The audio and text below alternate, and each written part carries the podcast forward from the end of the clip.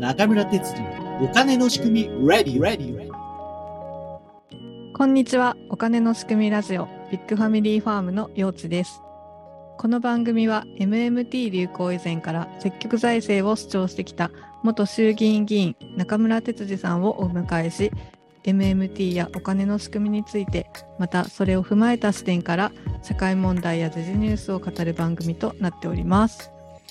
今日もよろしくお願いしますよろ。しくお願いします。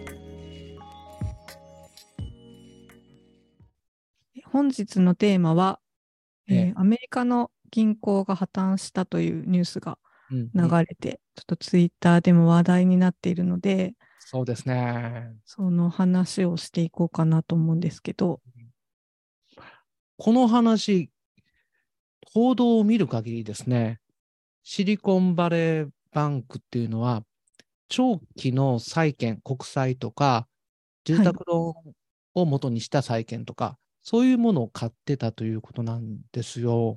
はい。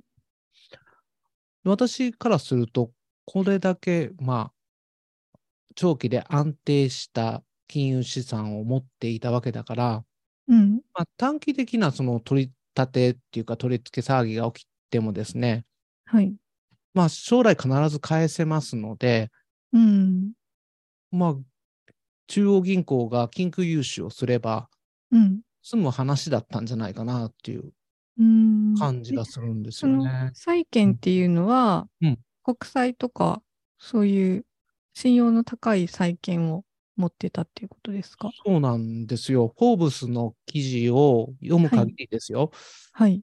このシリコンバレーバンクはかなり大きな預預金、まあ、たくさん預けていただいたという、そういうふうなこあの銀行らしくてですね、うん。あの、なんかまあ預金の発行額が、その融資によってすごくまあ預金額がくれたというよりも、はい。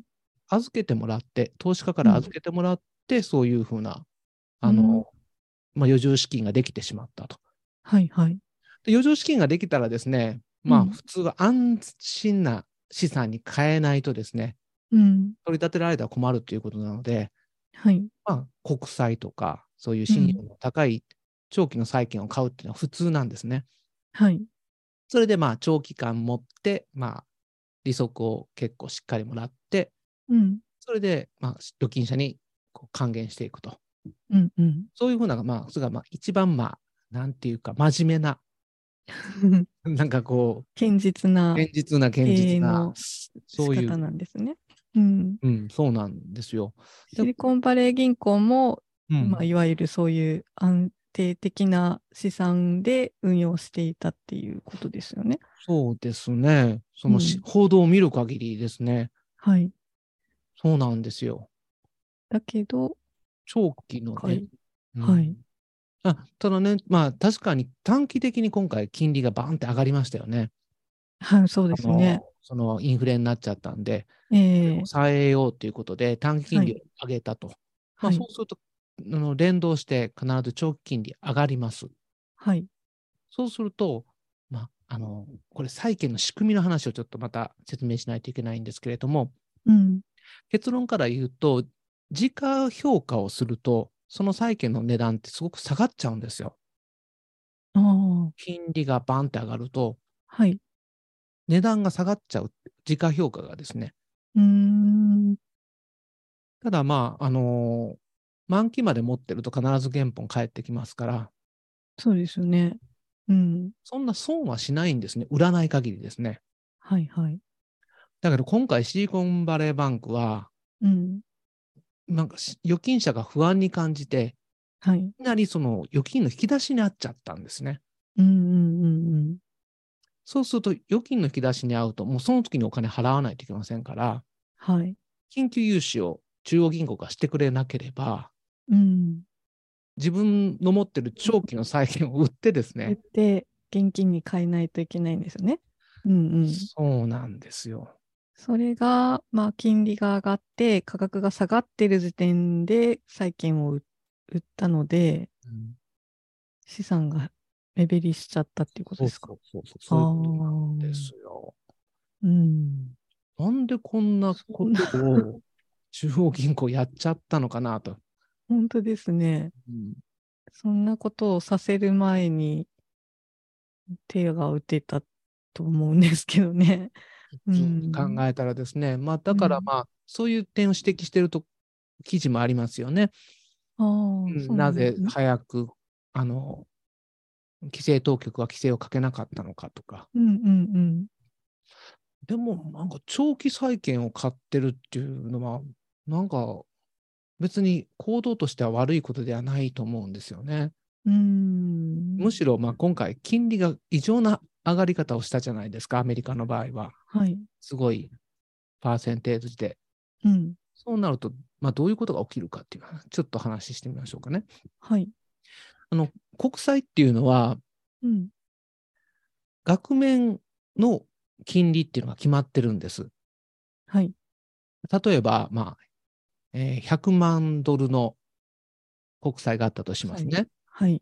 で、まあ、その時は金利が、まあ、安かったので、額面1%の金利でもまあ十分、まあ、儲かるみたいな感じで、うんうん。100万円の、まあ、国債を持ってたとします。はい。10年満期で。はい。でも今回のように金利がいきなり5%ぐらいまで上がっちゃうとするじゃないですか。はい。そうしたら市場金利は5%なので、うん。額面金利1%だとすると、うん。4%分損しますよね。うん。うん。そうしたらこの4%分どう計算するのかって話になるわけですよ。はあはあ。ちょっとわかりにくいですかね。うん。市場金利が5%、5%の金利はちゃんと払ってくださいねっていうことを思ったときに、うん。この1%の国債っていうのは、額面1%しか払われない国債。例えば残り9年間満期まであったとしますよね。うんうん。そうしたら毎年毎年4%ずつずつ損をする可能性が高いわけですよね。うーん。あ、1%の金利で買ったものは、うん。今5%になってようが、うん1%の金利しかつかないんですか？そうそうそうそこがポイントです。あ、なるほど。額面金利なんですね。ここをちょっと、ここのところがすごく重要で、買った時の金利がずっと、そうなんです。うん定期預金と一緒ですよね。そうそうそうそうそう。はいはいはいはい。そう、定期預金と一緒なんですよ。はい。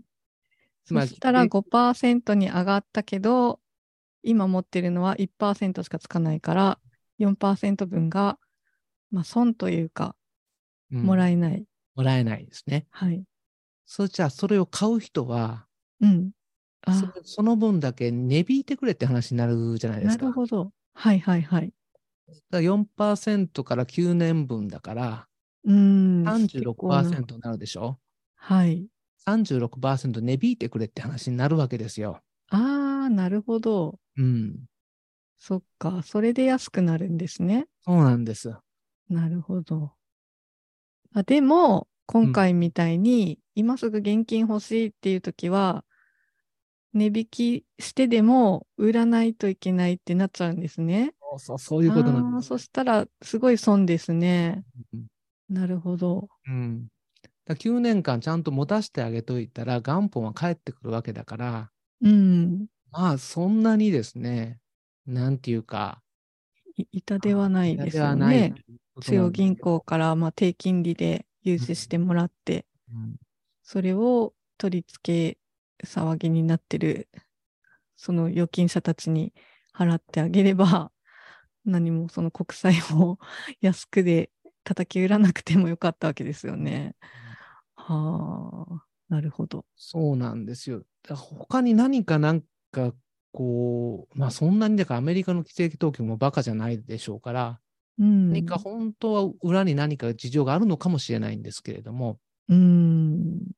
ここのところがちょっと分かりにくいんですよね。この報道だけを見てる限り、なぜこんなことになっちゃったのか。う。うんんそこをまあちょっと、あの、まあこれからの報道に期待して見ていくしかないかなっていう感じがいたします。うんなるほど。だけど、こうやって民間銀行が破綻しちゃったりすると、しかもこう、長期国債持ってて、それを売 売って破綻したみたいな話を聞くと、やっぱり MMT とか、まあね、預金はあの万年筆マネーだって言っているのは嘘じゃないかみたいな なんか、そんな風なうん。言われ方もしてるのかなと思いますけど。そうですね。まあ、全く筋違いの、まあ、話なんですよね。うん、手元のお金がないから破綻するだけなので、資産は十分にあるわけで、そうですね。うん。その、そこのところを責められたら、まあ、黒字倒産とかあるじゃないですか。あんな感じですね。ああ、うんなるほど。そういうのに近くって、うん。資産としてはしっかりした資産があるんだけれども、うん。たまたまこの状況、金利が上がるような状況で、うん。すぐには売れられ、売られない、売ったら損をするような資産を、うん。長期保有を前提としている資産を売っちゃったら、うん。それは損出ますよね。そうですね。ああ、それでバランスシートが傷んじゃって、破綻したっていう風な見見方になってしまううとん。いうことですかね。だから非常になんか、これで誰が得するんかっていうことを、うがった見方をしししがちななんしか 確かに。ですね。うーん、何があるのかちょっとわからないとこですけど、また今後のね、ニュースにも注目しながら、まあ、なかなか分かってない人とこれこれを議論し始めると、なんか永遠に分かり合えないと思うので、うん、どうそこは 難しいなと思いながら見ておりますが、はい、また引き続き注目していきたいと思います。今日もありがとうございました。ありがとうございました。感想やご意見、ご質問、こんなテーマで話してほしいというリクエストなど、お便り専用フォームを概要欄に載せていますので、そちらからお寄せください。毎月お金の仕組み Zoom 勉強会を開催しています。参加は無料です。どなたでもお気軽にご参加ください。スケジュールは中村哲司さんのツイッターでツイートしております。ぜひフォローもよろしくお願いします。番組をいいと思ってくださった方は番組番組のフォローもぜひよろしくお願いします。それでは次回をお楽しみに。